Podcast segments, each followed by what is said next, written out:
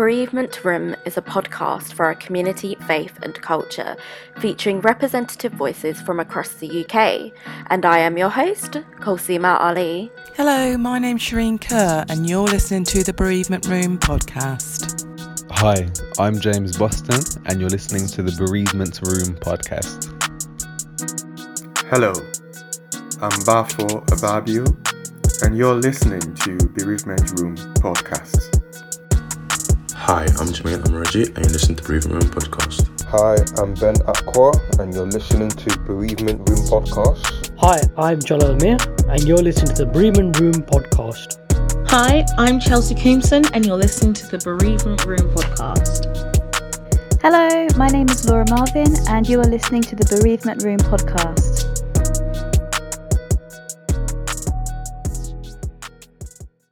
Hey everyone, welcome back to Bereavement Room Podcast. I am your host, Colsema.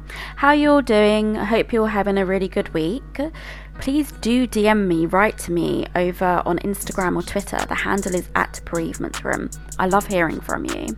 And also, I just want to say a massive thank you to everyone that's donated to my community fundraiser. We are so close to the target. If you can spare a few quids, to help fund a season three of Bereavement Room in 2021, please see the link in my bio. I would really, really appreciate it. Which brings me to say that today's guest is Ben Aqua. He is the co host of Thinking Out Loud podcast, a podcast that explores the unspoken truths about grief, mental health, masculinity, and much more. When I stumbled across Thinking Out Loud and Ben and Jermaine, I was so happy. I was like, finally, some representation. We need to start taking up more spaces. And as soon as I came across their podcast, I was like, yes, brilliant. I need to speak to these guys, I need to get them in the room. And so here they are. Ben today is going to be talking to me about his mum who died in June 2015. He reflects with me on what that time was like and what it continues to feel like as he progresses on with his journey.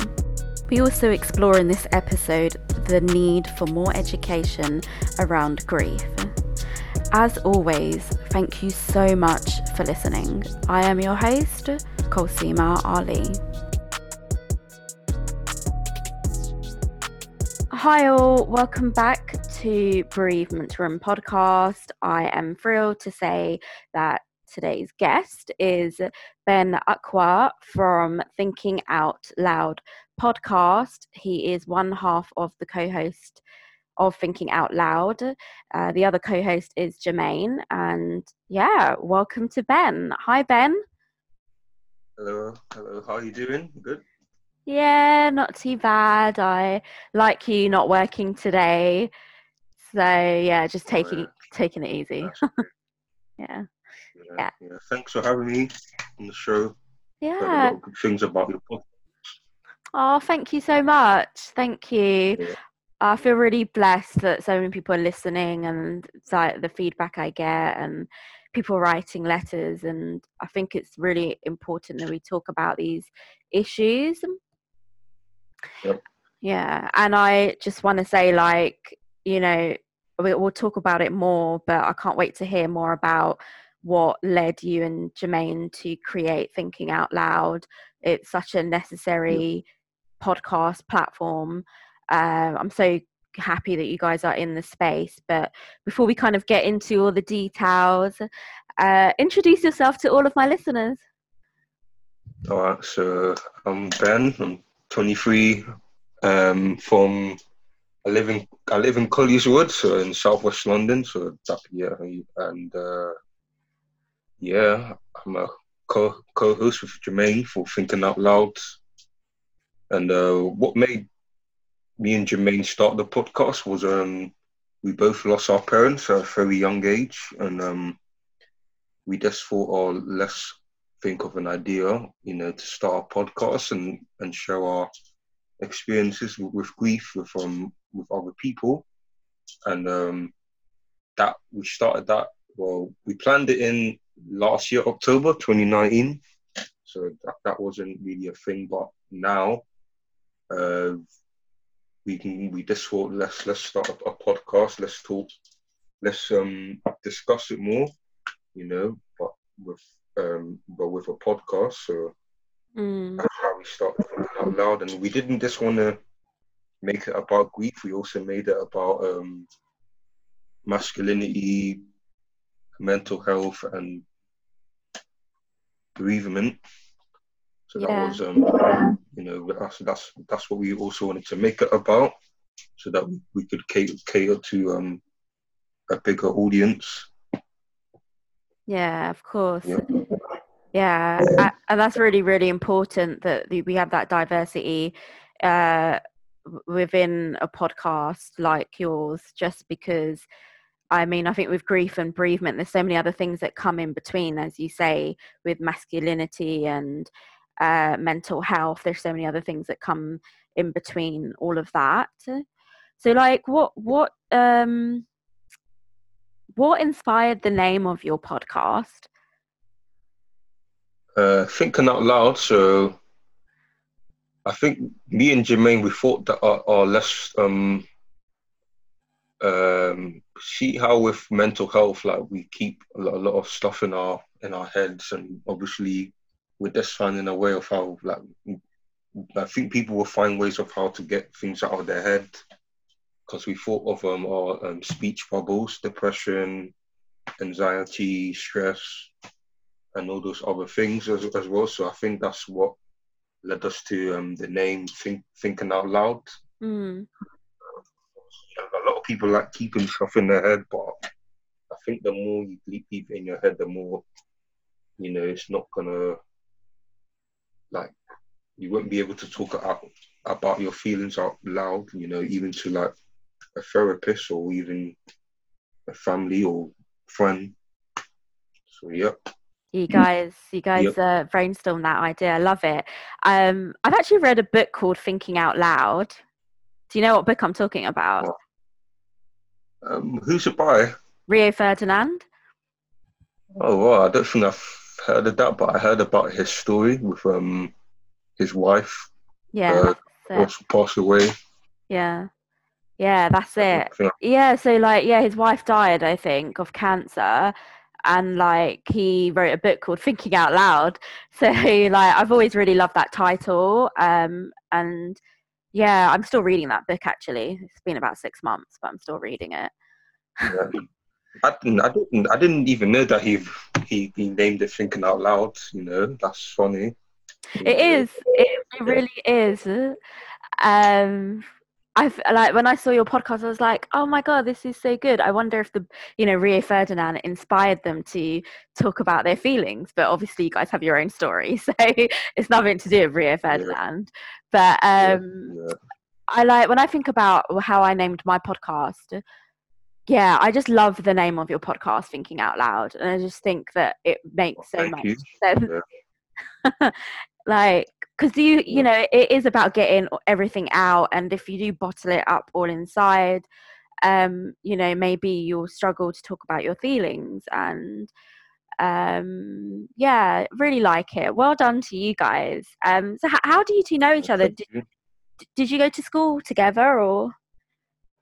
Um, no, so I think my sister, my older sister, introduced me to him. So um, he lost both of his parents um, around the time of um, a, a year ago. I think he lost his parents in like in like I think it was he lost his dad in like early 2010 and lost his mum around uh, I'm not too sure 2018 mm-hmm. if I'm right or wrong. So yeah, um, she, um, and I think he introduced me to to her through WhatsApp. So I think she just exchanged numbers.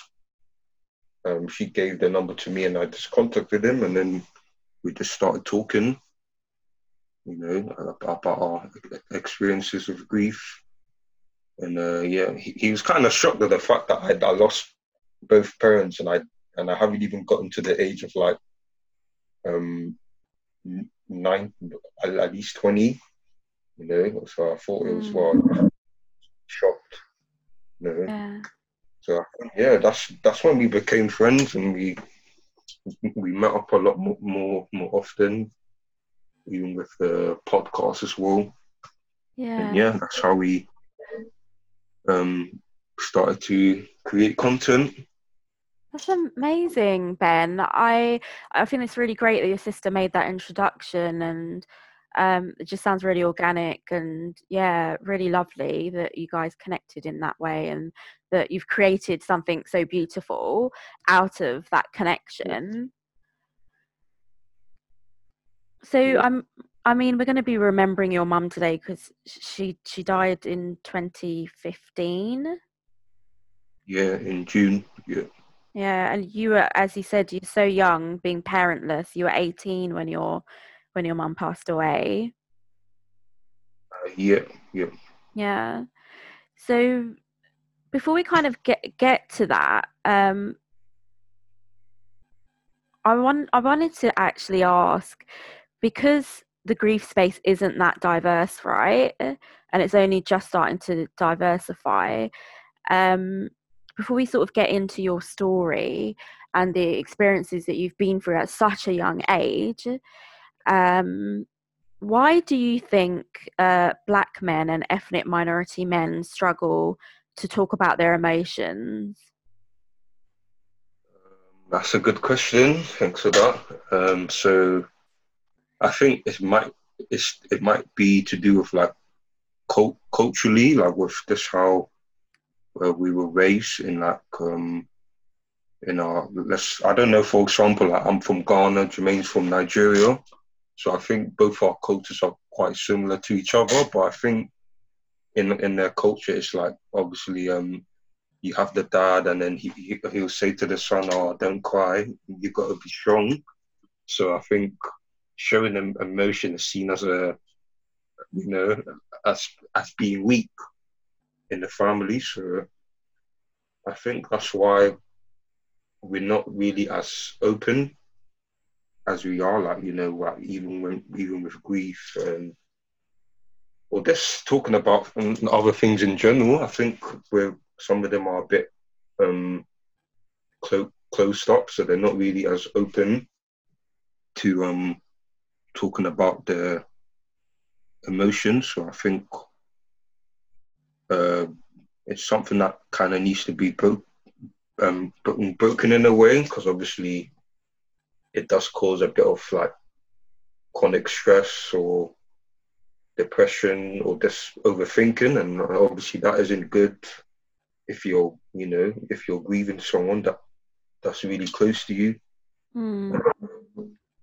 Yeah, I think and and it's also to do with like male male male ego as well. I think men in general mm. don't like showing emotion because I think it's more of an ego thing. And obviously, I've made the same mistake as well.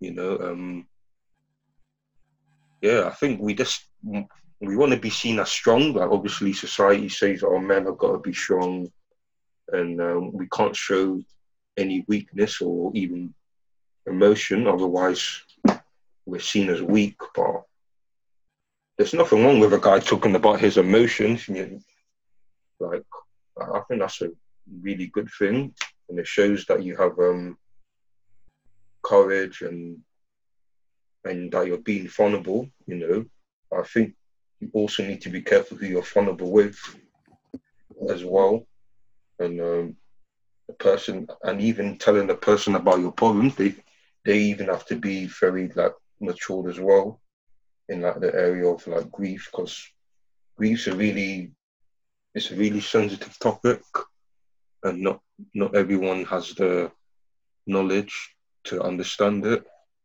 So yeah. Mm. absolutely you're right. It's a very misunderstood topic and not everyone has the capacity to hold hold that space.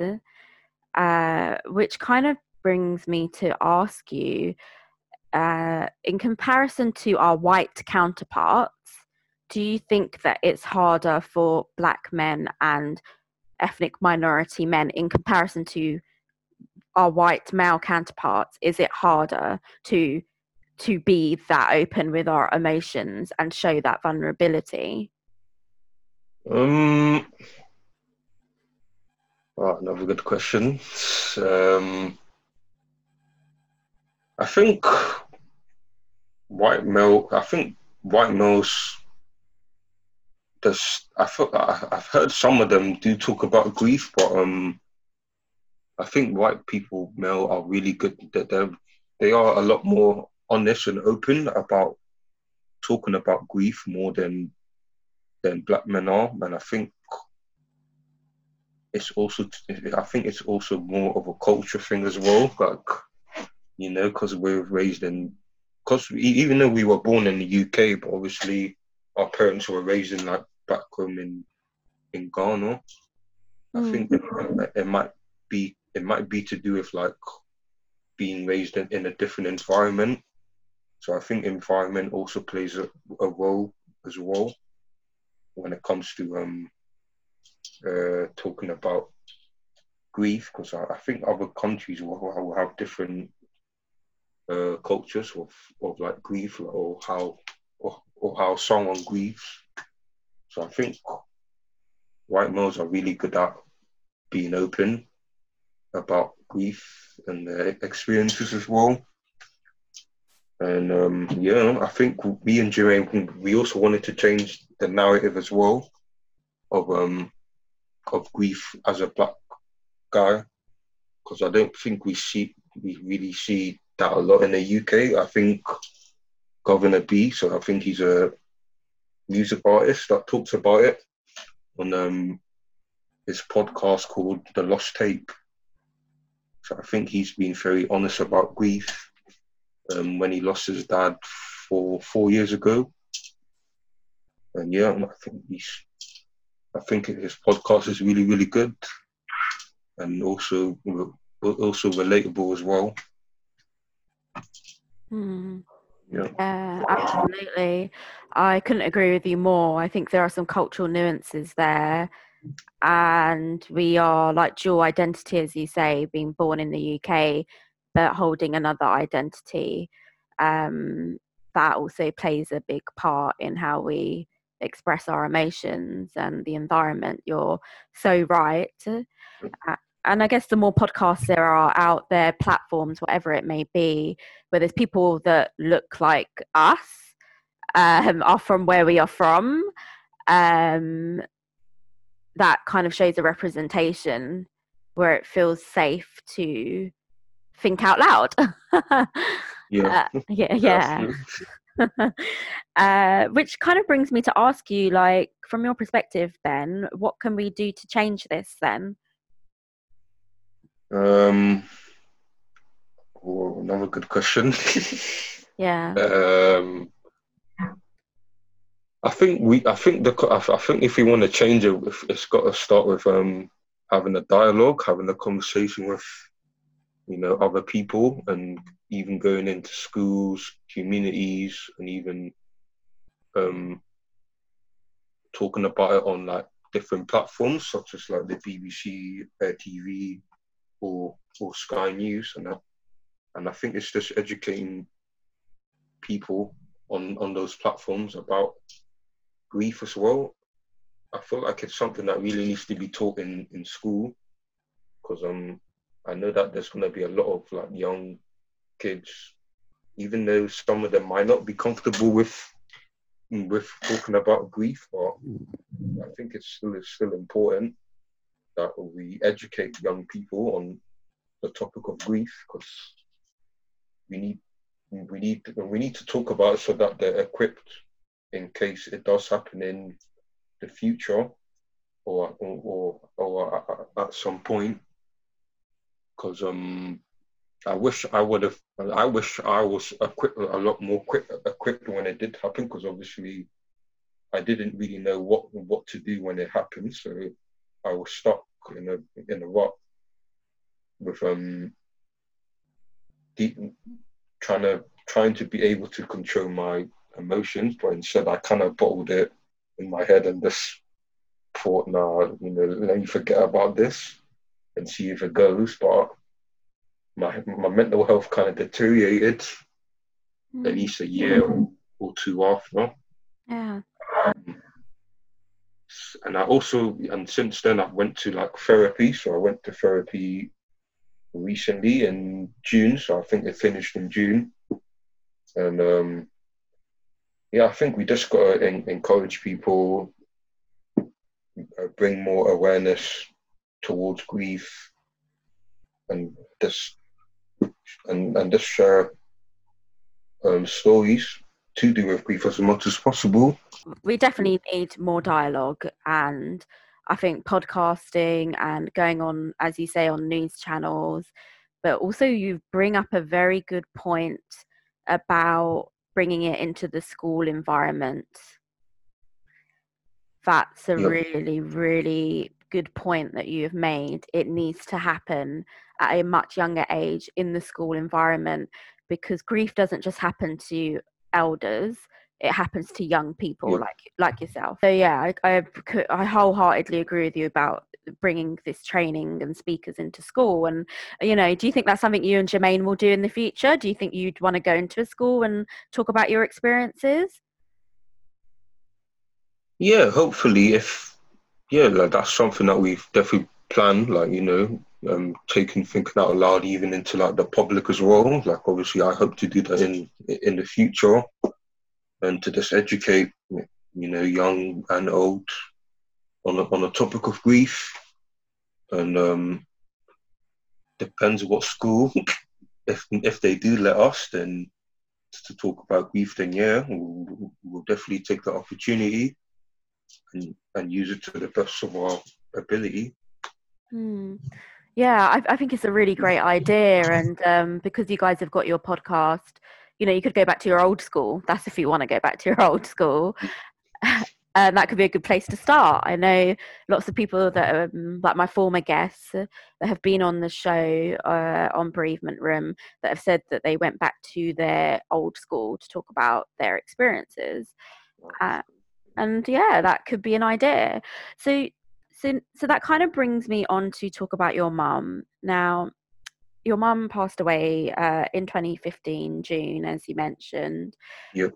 She was in hospital, and before we kind of get into all the emotions and what happened and stuff, like, what was your mum like, Ben? You know, what what was your relationship like with your mum? Well, my mum was really funny. So she was um she was a gospel artist and um she she was also she owned like a hairdressing shop as well. So she was really into like um hair and and beauty. Uh, yeah, my mom was really funny. She was very um she's not that not too serious too um not serious. So yeah, she was kind of in the middle. Um yeah, she, she, she, she was a really, you know, my mom was a really likable person. Everyone loved her, friends, family, you know, and even work colleagues as well. Um, yeah, and she was just really vibrant, you know, happy, cheerful. And it's lovely how you speak of her. Uh, it's really lovely to hear that. And kind of, you know, I know it's really difficult because it's not always easy to talk about these things, but I know that you go to therapy and um, it's probably maybe a bit more easier to talk about it now. Um, start where you want to start, but kind of this is a kind of look back on what happened, like on on the day that you found out your mum was ill, kind of where were you and what did that look like for you? Um, so June 2015. So I remember being in college. So I, I was doing my sports science course, and um, her health wasn't really as good in around like the springtime. So like this was in between April, May, and June. So um, she was having kidney problems. Um, she couldn't eat food properly, or or this, or even like just munch on on food. So I think she she was she said that her kidneys were were hurting. So I think she went to the hospital a lot more often, and I would always go go and visit her daily, like you know, because that's where she was around the time. hmm And then obviously on twenty first of June, I mean, I mean, I think when- well before that, I think they wanted to discuss with my family if um if she should take an operation just to fix the kidney, but the only problem was that that there was a high risk that she wouldn't make it if she did take the operation. So um, yeah, my sisters and my aunt, another aunt as well, and uncle were, were all talking about it, discussing to see if, if it was the right um, choice to make. Um, so then my mom said, "Oh, you know, let's let, let, let's let's do this operation." And then obviously, um, it was on the twentieth of June or twenty first. So obviously, I went. I went to the I, I went to the hospital on that morning of um, 21st of June. And um, yeah, I think it was around 2 p.m. or 3 p.m. And um, yeah, she passed away. Like she didn't make it after the operation. You know, and I remember sitting down in the waiting waiting room, and then I think two people were uh, pushing. Like I think it's one of those things that you when you lie down on the bed, that they were pushing it into the operation room, and I thought, am I am I ever to see her for the last? Is this to be the last time that that I'll see my mum? And then obviously, yeah, that, that was probably that was the case. And then obviously, um, the doctor came two hours later when we were sitting, and then obviously they said, "Oh, I'm sorry that um, your mum didn't make it. She's dead." And then next minute, everyone just started shouting, crying, screaming. And I remember literally going in into the toilet and I was I just kicked the bin in so much anger. Like that's probably the the, the most and probably the most ang- angry that I've ever been in my life because I was confused and I didn't know why this happened. Like why did why my mom, you know, why did I why do I deserve this, you know? And even the fact that I lost my dad in 2009 as well. It's like five years later, I, I lose my mom, and obviously, you know, people do strange things when you know uh, when they lose their parent or friend. Like they'll, they'll probably blame God or they'll blame a family member or even a friend about why this happened. But obviously, um, yeah, that's when life interrupted, you know. Mm. And I remember this. I remember going into the room. Obviously, they said that oh, you could see our mum now, but obviously, the environment of the place was just so different. You know, like I think we. I remember this us all just crying, you know, together. And we were so devastated, you know, the fact that we lost you know, our, our, our closest parent, you know, and um, yeah, I, I, I just remember crying on like on my mum's lap, on the, on the lap, literally, like I couldn't believe it that you know I lost I lost my mum, you know, and um, yeah, we were there for a couple of hours and then left at eight o'clock, eight p.m. in the evening. Like I remember just walking in just like literally crying, angry, and obviously when I I called my friend, like my one of my closest friends called Jaden, I called him and I said, "Oh, I lost my mom," you know, and obviously yeah. he couldn't believe it as well, and obviously, um, I think my sister called Anita, so she said that, "Oh, just call your friend to go in, like just stay there and just relax for like a couple of hours. So I went to my friend's house, and obviously he he took me in. You know, like I told him about what happened, and obviously, um, he knew that I was really really upset. You know, the fact that I, lost my mom, and then um, a couple of hours as well. Like I went back home, and obviously I stayed at my cousin's, so my, at my aunt, at my aunt's, um, Auntie Shirley. Yeah, so I stayed at her home, um, in Welling. So that's like in in in Bexley. So I stayed there for a couple of, at least one week. I stayed there, and obviously, I, called my college. I said, "Oh, I, can't make it this week. I need a, a bit of space to take." Um, yeah in my college. Um, gave me a week, and obviously that was the the next day in a home. And I remember just telling my, my cousins, Michael and Paul, um, that are you know they couldn't believe it as well. Like they they lost uh, someone in their family close to them as well, and I can I could just tell that my my aunt was really really upset. Like she just wasn't herself. Like it was a really quiet environment, like in which I remember. Um, like it, it just wasn't. It, it just didn't. It, the environment just didn't sit well, you know. Mm. It's tough. Yeah. And I, I, yeah, I remember just sitting there in, in, in silence. I didn't say one word. Like the only thing that I'd probably say is, "Oh, I'm going out to the shop," and you know that's it. And I came back, and that was it. That you know, thank you so much for sharing. You know what that looked like for you at that point. Um, it's such a hard, like, you know, I have no words. It's just so difficult to process something like that, especially when you're in college so young.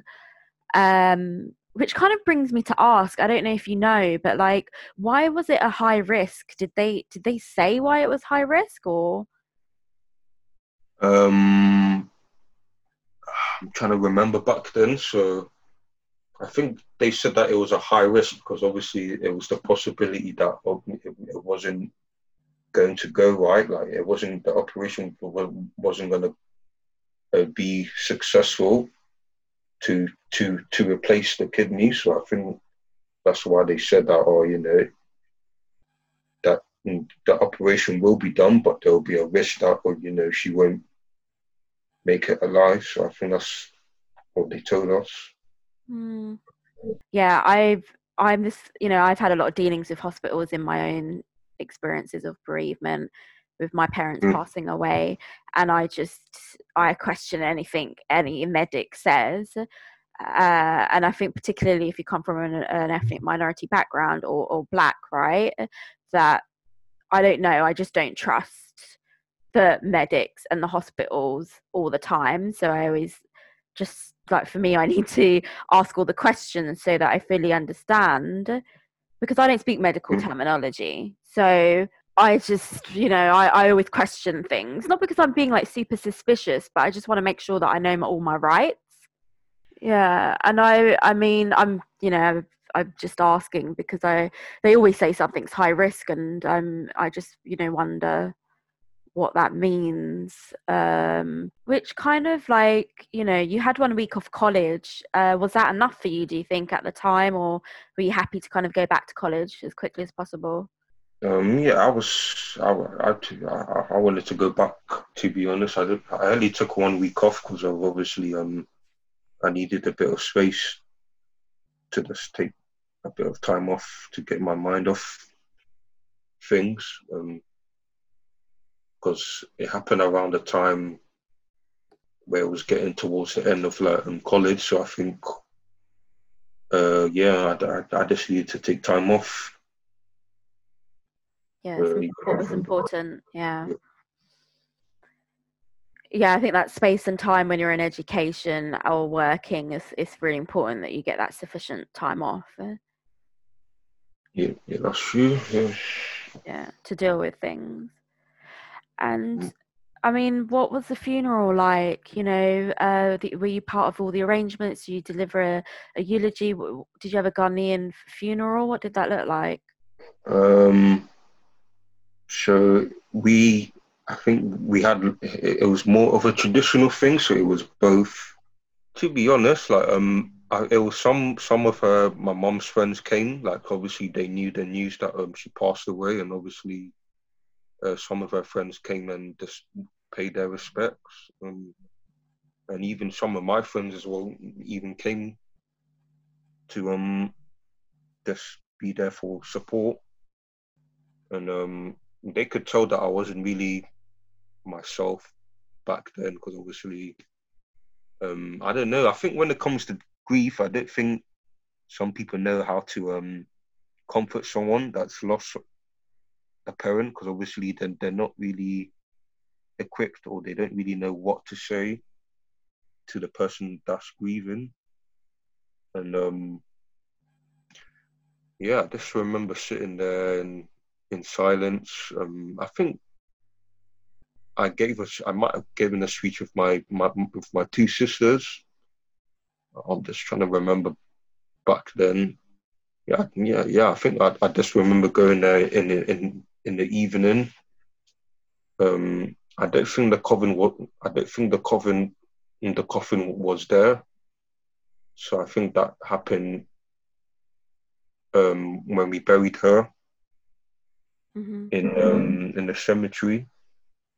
Um, yeah, it was more of a traditional, like you know, Ghanaian funeral, and uh, we didn't go back to Ghana to like to do anything there because obviously it happened in it happened in the UK. Everything was done in the UK, and um, yeah, just I just felt like I didn't want to be there. If I'm if I'm being honest with you, um, because obviously there's certain people I saw that came that I haven't seen for a really, really, really long time. So I think it's weird how when someone dies, it's like everyone cares all, all of a sudden about a person, you know, but it's like they weren't there from from day one. You know, like I think I'm trying to be a bit careful that I don't want to talk about other people as well, but it's like some people will will pretend to like someone, but until they're gone, it's like they'll talk about how how much they knew the person, or you know, or or just like, or that they were their best friend, or something. I think that also played a bit of a role as well. Um, I can I can definitely relate to that. I, I I get it. You don't want to speak bad of people, but that's the truth. you know, it's your truth of your experience that people will put on a performance. you know, Yeah. that's how I describe it. Like it's a massive performance, and they just you know they turn up all of a sudden, or they turn up for five minutes and then you don't hear from them again. Yeah, that's really common when when you lose someone. It's like even even after the even after the funeral as well. It's like only probably one or five people have managed to even like keep keep in contact with me, like since since then. You know, and I really appreciate Wow. those those people because obviously, you know, like they were there for me since since day one, and obviously not many people you know, like would even be able to ask for how you're doing, you know, like even just saying a simple hello or just, you know, or let's let's go out for a meal or something. It's like you know, Mhm. but I'm not gonna get offended personally if if no one, you know, does text you to see how I am because it's it's fine. I'm not gonna force you, you know, for them to text me, you know, to see how I'm doing. It's like if you want to do it, just just do it, but don't, you know, do it and then complain about why you know you're trying to why they're trying to help, you know.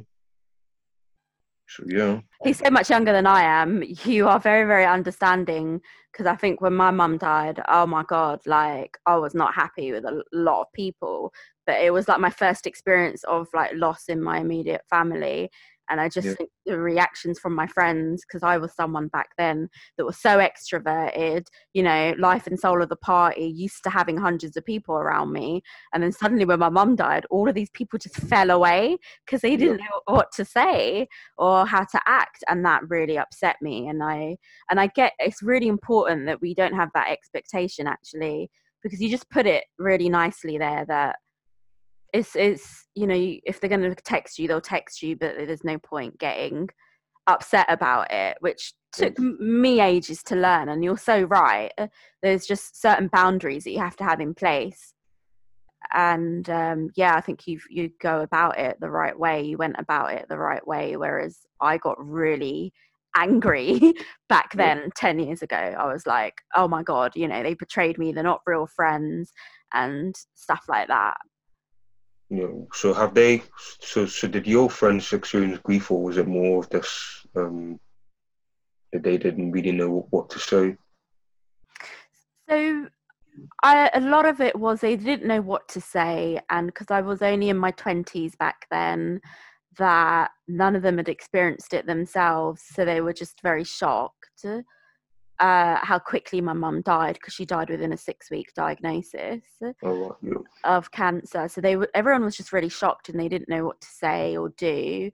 And also, I had become when you're like a party animal and you know quite extroverted and just you know always going out all the time and having a lit time as people like to put it nowadays having a lit time i was that girl i liked having a lit time but when my mum died there was no lit time. It was like back down to reality. Death is everywhere, and um, I, you know, my mum had just died, so I was like, no, you're not gonna get party animal consumer. Like this girl does not exist. Like I lost my confidence. Yeah. Uh, something died inside of me when my mum died. So the friendship thing I think it's a mixture of what you say. They're not educated to know what to say. But but sometimes I think it's common sense. Don't you think it's common sense? yeah, I think it, it is that you know in a way. Like obviously, I even went through depression as well. Like that's one bit I forgot to um add on as well. Like I had like seven, at least nearly a year of of, of depression around the time. So I didn't really tell anyone that I was depressed, but you know, I was like, I couldn't really. I just, I just didn't want to tell anyone, you know, because uh, you, you know when you're depressed and it's like, oh, you don't want to bother that, you know, that person, you mm. know, you know, the so or yeah, this family or friend, like, just to bother them out of their day to say, oh, that that you're depressed, you know, you know. Yeah, it's almost like you don't want to burden anyone, right? Yeah. Yeah, and also when you're depressed, because I know I have been there in the past after my mum passed as well, and when you're depressed, you can't even find the language to articulate how you're feeling.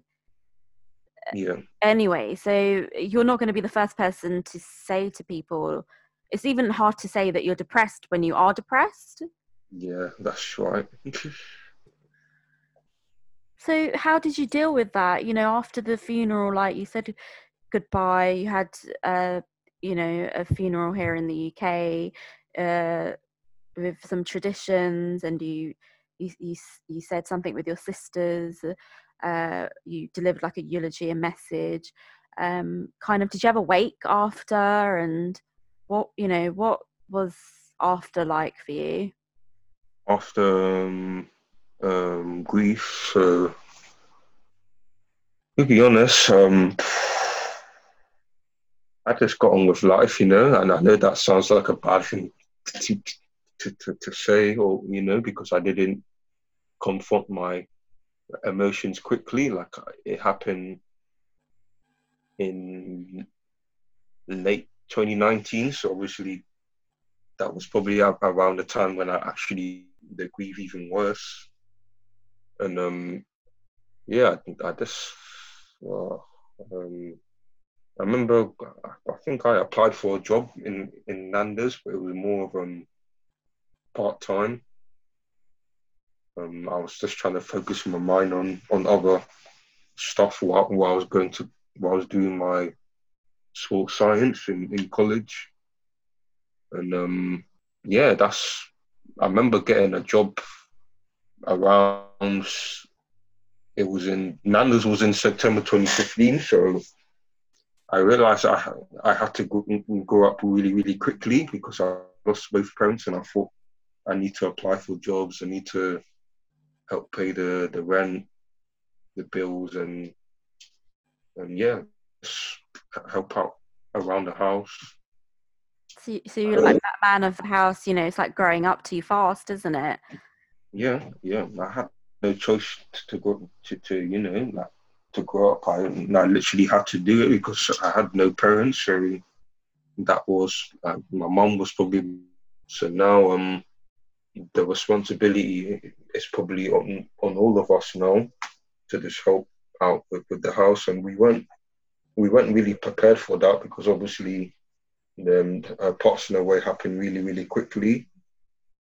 So we we had no choice to grow to grow up quickly, and obviously not many people know what it's like to ha- to have that kind of responsibility. You know.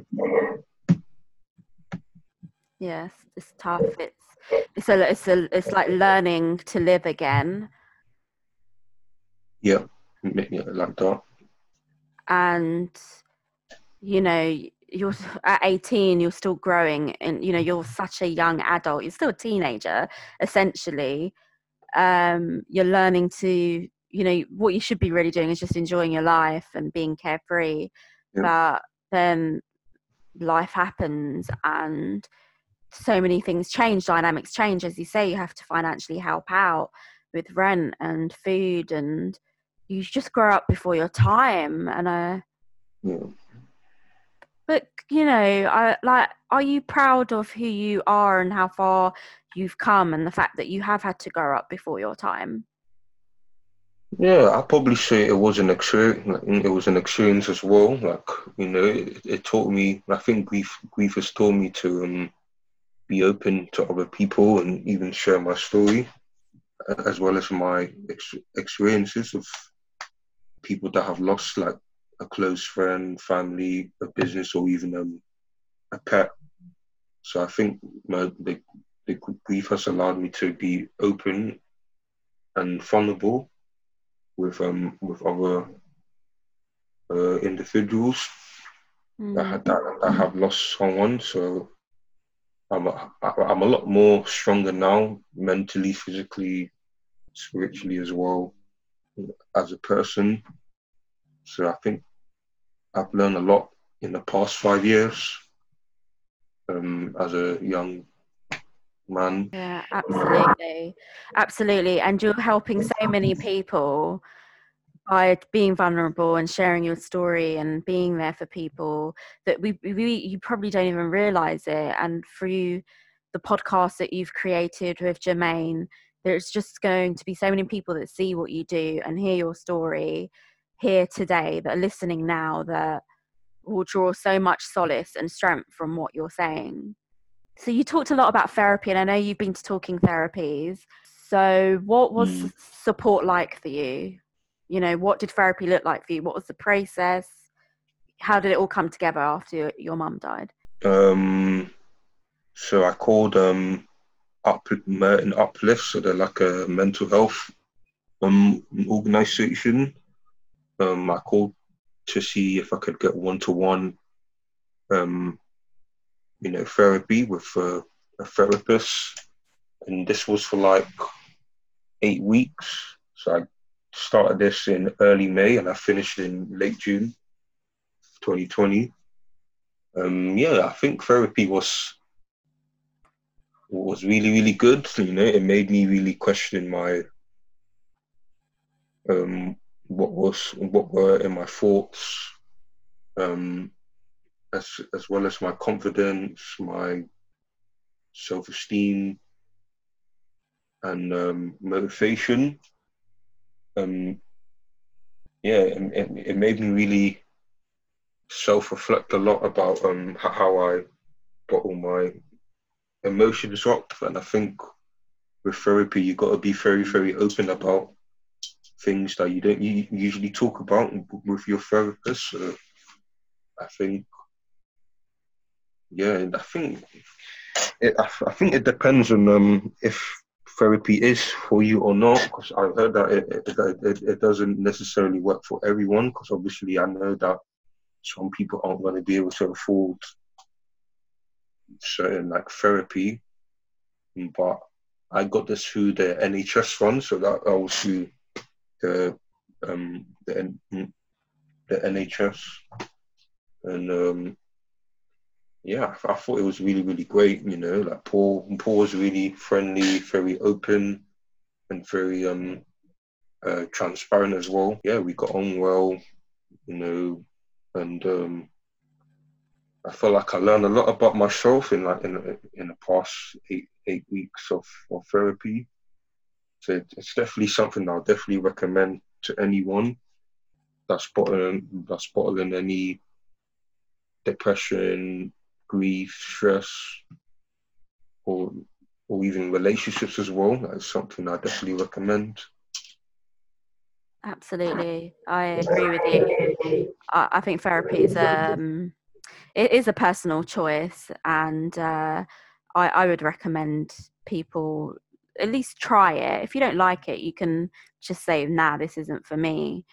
Um, but I, it also does depend on the connection, as you say. You had a connection with your therapist, and and that really is important. Yeah, it's very important because I think some people um, might not like their therapist based on how they come across. So obviously, some of them might come across as aggressive or or calm. But I think Paul was really, really, he was a really calm therapist. So obviously, you know, I, I, I spoke to him about what, what what got him into therapy, and this, you know, like cool. And he's like, he's really, really passionate about about what he does for his like patients as well. So I thought that was really, really good to hear his story.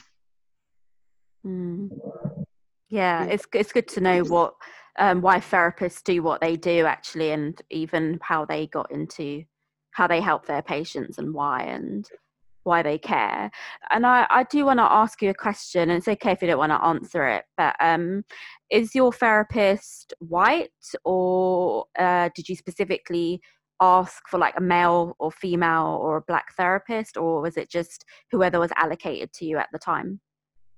Uh, he was white, but yeah, he was.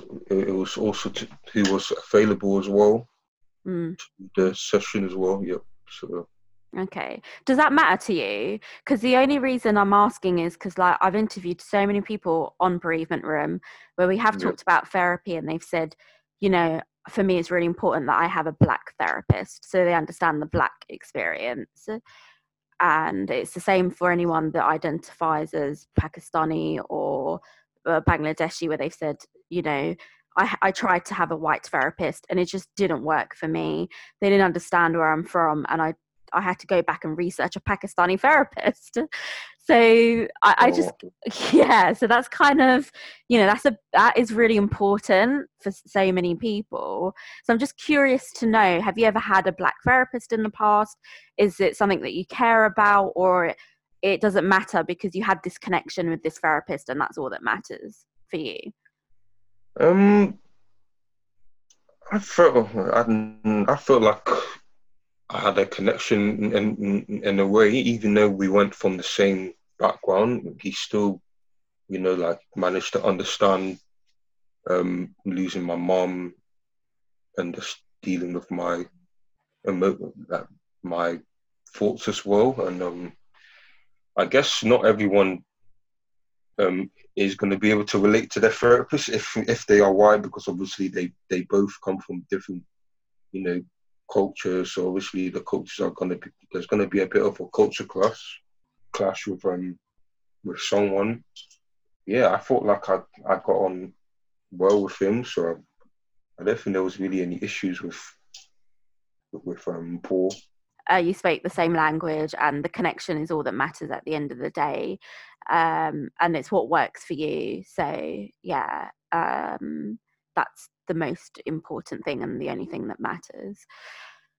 And i'm really happy that you've had such a good experience in therapy because you know there's there are so many people that haven't and i haven't and it's taken me a long time to even find a therapist that i uh, can speak my language. Do you know what I mean? um, yeah.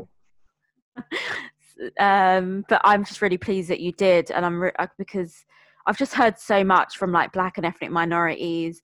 Uh, just because that's what I focus on my podcast, I just want to understand what the nuances are and what the barriers are and the challenges. And I'm so happy that you've had a really good experience. And now that they, those therapy sessions have finished, are you going to continue to take up more therapy in the future, or you're okay for now and see how you go? I'm okay for now, you know. I think if something else come up, then yeah, I'll, definitely call them up again. Um, this time, so yeah, I definitely recommend that to anyone as well. You know, but I think it was more of a one to one. So we didn't meet up physically, but it was through um the phone because obviously um COVID nineteen COVID nineteen came, so obviously um, all all the um, sessions had to be done on on the phone. Brilliant, Ben. Thank, thank you for sharing your experiences of therapy, and I hope all of the listeners um, that have tuned in today. Um, I hope you get some value from that. I I definitely did. So thank you. Um, what do you struggle with the most in your grief? My grief. Um, What's your biggest struggle? Yeah. Probably, I would say is having empathy towards other people that have lost someone. I think empathy is really important to understand or to be in, in that person's footsteps because you got to know you need to know what it's like being in someone's footsteps when they've lost someone like what what would they do in, in that in that situation how would you confront um what someone is going through so i think so, that's something that i've definitely struggled the most but it's also important that people need to have em- empathy for others. Mm, and what is, and then that kind of takes me on to ask you, what is the one thing you want people to know about grief? That anyone can can grieve any way. Like it doesn't matter who you are. You know, like take your grief takes time. Um, it takes patience as well. So obviously, not everyone will um, grieve the same way, and it can even take a lifetime as well. So I think grief is very complex, um, but it's something that obviously needs to be um, talked about the most. Like people need to to find to research ways of of how to interact with someone that that that has lost someone um, so I think yeah, this people need to um, educate themselves on grief. Absolutely, I couldn't agree with you more. I think education is the key theme today, which now kind of brings me on how can my listeners find you on social media before we move to the Gratefulness Challenge?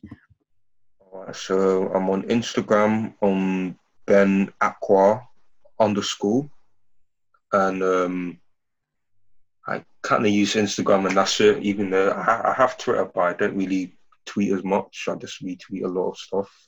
And uh, on your podcast, what's the handle for Thinking Out Loud? Oh yeah, um, our podcast is uh, Thinking Out Loud Pod underscore, and uh, you can they can people can also follow us on Spotify and Apple, so they can subscribe as well for the latest episodes. Amazing, thank you. I've I've been uh, listening to your podcast. I am subscribed, so to everyone that's listening, even if you're subscribed to my podcast, you can subscribe to Thinking Out Loud as well. um, we're, we're, all in this together, so we're all part of the same team. um, so yeah, this is a gratefulness challenge now, Ben. Do you know what the gratefulness challenge is? Um, no, I don't. Could you describe it, please? yeah, of course. Uh, so, a couple of years ago, I took part in a 30 day gratefulness challenge on Instagram where I had to say one thing I was grateful for every day and post it. Now, during that time, I was going through a difficult period in my life because my brother had just died. So, um, I think it helped me to just put in a diary what I'm grateful for to practice gratitude. Yep and since launching bereavement room podcast i now always end the podcast with a gratefulness message. So you in the here and now it's just you and i saying what we're grateful for. So um i'll go first just to give you a few right. minutes to think about it. Sure. Um so i haven't pre-planned anything but i would say that um I am grateful for the grief community. you know, connecting with Yep. people uh, such as yourself and Jermaine and so many others, uh, where I just feel that, you know, during a time where I felt really isolated back then when my mum died 10 years ago and then after my brother died a couple of years ago, you know, there, there was just so much isolation in my grief. And now I guess I don't feel so alone now because I realize since podcasting, I'm not alone. And I, I'm not the only one that's experienced discriminations and um, loss of friendships. And I'm just grateful that when I need it the most, I can connect with people like yourself and just so many others that are running podcasts, resources, grief guides, um, you know, events, Zoom sessions. Just really grateful to everyone for everything that they contribute. And yeah, just thank you to the grief community. I'm I'm super grateful. I will pass the mic over to you. All right, thanks. That's, that was really great. Um, gratitude. Uh, yeah, I'm really, really grateful that uh, we started this podcast, and obviously it's helping and it's changing a, a, a lot of people's lives through um, thinking out loud. I feel, I feel like that with uh, our situation, we instantly connected with other people that are also grieving as well. So there was already a connection there already, um, because we've lost someone personally close to us. So yeah, we really we instantly just got along with each other. Um, also grateful to God as well. Obviously, I, I, yeah, I'm a I'm a Christian as well. You know, I thank God that you know, He's given me the opportunity to even talk about um, our story with grief, and um, as well, I thank my family as well, my friends, and just everyone that's supporting us, even with um, thinking with, with the Thinking Out Loud podcast, and yeah. Well, that was Ben Aqua from Thinking Out Loud podcast. Let's wish him a lot of love and continued success with Thinking Out Loud. Go take a listen, it's a very, very good podcast. Well, that's it, folks. Until next time, thank you so much for listening. Take good care of yourself. I am your host, Kolsima Ali.